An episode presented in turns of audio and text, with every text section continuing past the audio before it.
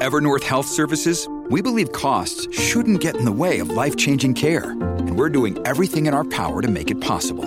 Behavioral health solutions that also keep your projections at their best? It's possible. Pharmacy benefits that benefit your bottom line? It's possible. Complex specialty care that cares about your ROI? It's possible. Because we're already doing it. All while saving businesses billions. That's Wonder made possible. Learn more at evernorth.com/wonder. This episode is brought to you by La Quinta by Wyndham. Your work can take you all over the place, like Texas. You've never been, but it's going to be great because you're staying at La Quinta by Wyndham. Their free bright side breakfast will give you energy for the day ahead. And after, you can unwind using their free high speed Wi Fi. Tonight, La Quinta. Tomorrow, you shine. Book your stay today at lq.com. This is Michael Popok, Legal AF. Well, the old theme song from Sopranos is playing in Joe Tacopina's mind. I woke up this morning. Joe Tacopina woke up this morning and he filed a motion for mistrial during the, in the E. Jean Carroll case. He's not even done with the cross examination of, of E. Jean Carroll, but he's so getting his backside kicked by both E. Jean Carroll and the judge that he did something extraordinary. He fi- it's not even mid case. He's not even, it's one third of the case through and he thinks he's got a grounds for mistrial, which he doesn't. So let me start with the fresh news. The judge already denied the motion for mistrial. Done. Move on, cross examine the witness. She's your witness, uh, Mr. Tacopina. Finish with E. Jean Carroll. But let me tell you how we got there and why this shows complete weakness and a, and a self awareness, I guess, that he doesn't uh, completely understand by Joe Tacopina's point that he's conceding that they're losing. Let's start with this as a trial lawyer. No perfect trial. There's no such thing as a perfect trial. You're not guaranteed by the US Constitution a perfect trial. You're guaranteed a fair trial. And that's what the judge has been giving him. He just doesn't like the Tacopina Habba side and Trump side, just don't like that they're on the losing end of ridiculous motions that have no support in the law at all. All we've learned so far so far in at this point in the trial and in the motion that was just filed at 501 this morning is that Joe Tacopina doesn't have a command of the English language, of grammar, of syntax, and of English literature. Because most of what he's arguing about, if you if you have to believe that what you put in your motion first is most important to you, then what's most important to him is that Joe Tacopina can't ask a proper question in a federal courthouse and get an answer back without having the other side properly object and the judge sustain the objection. That's not on them. That's on you. Yes, this is an adversarial process. Everybody has a role. The judge is the umpire, calls the balls and strikes. The other side gets to object. And then the objection is either sustained or overruled. And then you move on. See, Joe Tacopina normally plies his trade, if you want to call it that, in a state house, state courthouse, doing criminal law, where there's a lot more leeway, especially in New York State. I've been in New York State Supreme Court, a lot more leeway than in federal court. Federal court, you better mind your P's and Q's. You better dot your I's and cross your T's. You better know your federal rules of civil procedure. You better know your federal rules of, of, uh, of evidence. If you don't know them, the other side's going to remind you what you're missing and you got to figure out from the judge how to make objections. Some some objections the judge is okay with with uh, uh, what's called a speaking objection. Some sometimes it's you got to put the smallest amount of words on the record so that the jury doesn't really know what's going on. Some judges require you to cite by the rule, rule number 403, 401, 412, and and the, and then makes decisions based on that. But so the objections here are basically that Joe Tacopina, because he can't ask a proper question, keeps getting slapped down. Then he gets frustrated because he can't figure out how to ask the proper question and he blames the judge. I'll give you an example. If you ask a question of a witness like Joe Tacopina has has has been doing, you can bring out the following under under question and answer. Your position, Miss Carroll, is that you and Donald Trump were in a dressing room about eight foot but 12 feet wide at about six or seven o'clock at night on a Thursday night. Is that right, ma'am? Yes. And that during that time, you say at some point you were pushed up against the wall, right? Right. And that you injured your head. Yes. And that at some point my client sexually attacked you. Isn't that right, ma'am? Right. But nowhere your your claim to the jury is there was no one around you. There were no other people there. There were no other salespeople. There were no security guards. Nothing. Right, ma'am? Right. Okay, that's a proper cross examination. What you can't do is what's called argumentative questioning, which is sort of what it sounds like. It's not that you're arguing with the witness, it's that you're doing your closing argument. You, as the lawyer, are making statements that are just for argument's sake for the jury, not really to properly ask a question to the fact witness. So you would say, so you want this jury to believe that there are there are no not a soul around, not not a not a person around at a very busy department store uh, that prides itself at having service, that prides itself objection, argumentative. Where is your question, Joe? That's an argument. And then when you get shot down because you're asking argumentative questions, and it happens, happens to me, happens to other people on Legal AF that are practicing lawyers, you just regroup.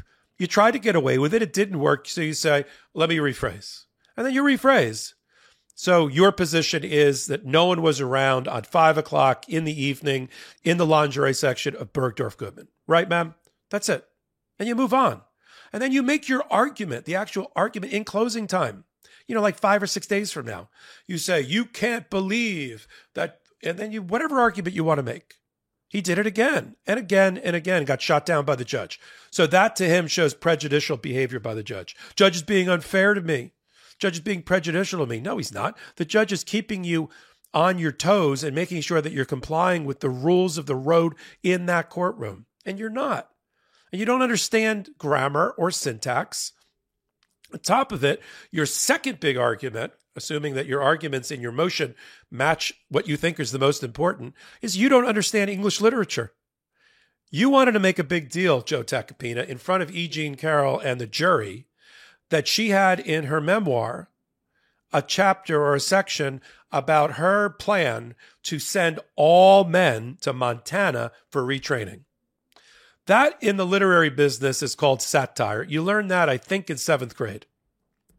She didn't really mean that. But just like The Handmaid's Tale by Margaret Atwood is satire, and there's a there's a, a, a legitimate political and other discourse in society by having satirists. That's satire. Why you wanted to continue to bring that up? What you wanted to show that she's that she's nutty, she's kooky, she's off her rocker because that was her plan. You didn't get it with satire. If you didn't get it, the judge got it because the judge said, as you continue to drill down on this ridiculous line of questioning, the judge judge sort of stopped it in its tracks so we can get to real evidence in the case and said she said it was satire, uh, like like Jonathan Swift's a modest proposal from 600 years ago, right, ma'am? And she said, yes. And, and the judge said, move on. Move on. It's satire. She didn't really mean it.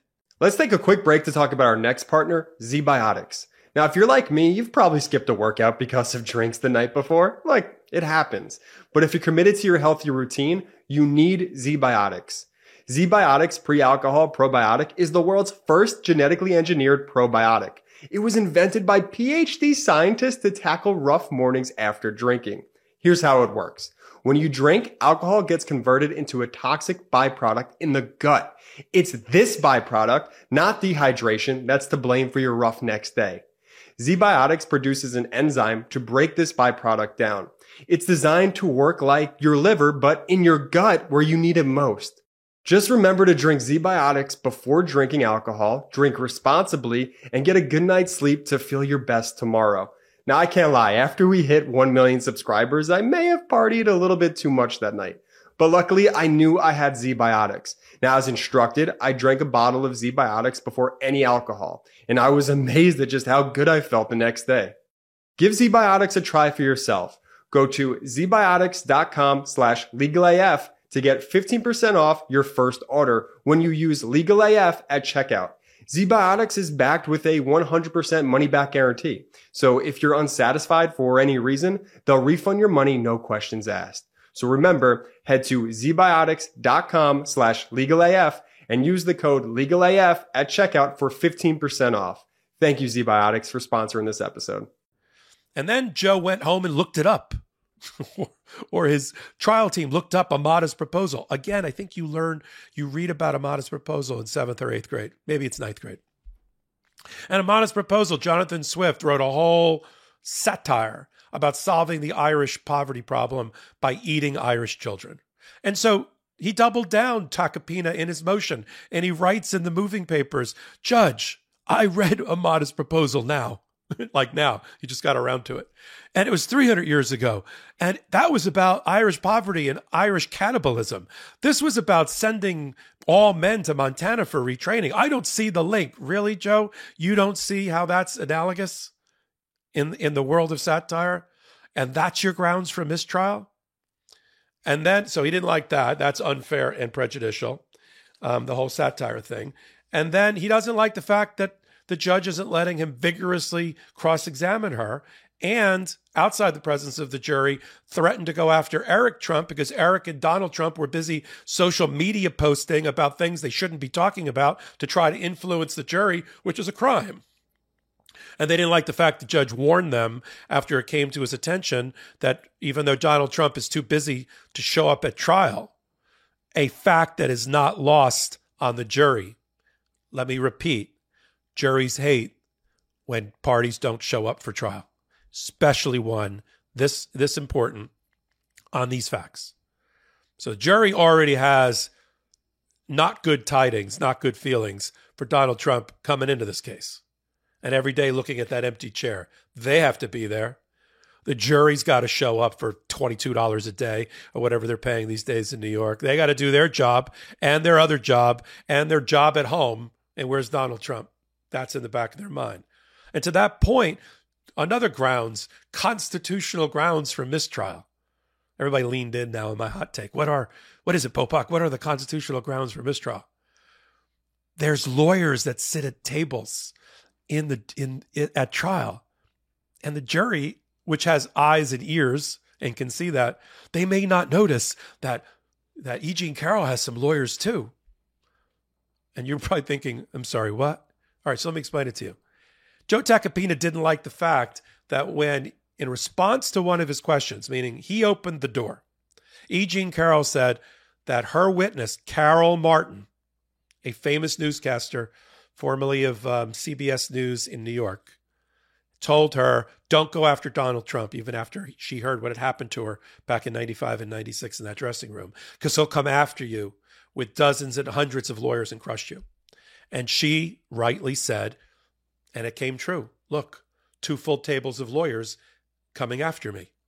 And Tacopina wanted to say to her, well, we have lawyers, you have lawyers too but he did it so ham-fistedly rather than saying, "Well, ma'am, you would agree that that you have lawyers also, right? And you have you have lawyers that are almost the same number as our lawyers, right?" And kind of do it in a deft way, in a proper way.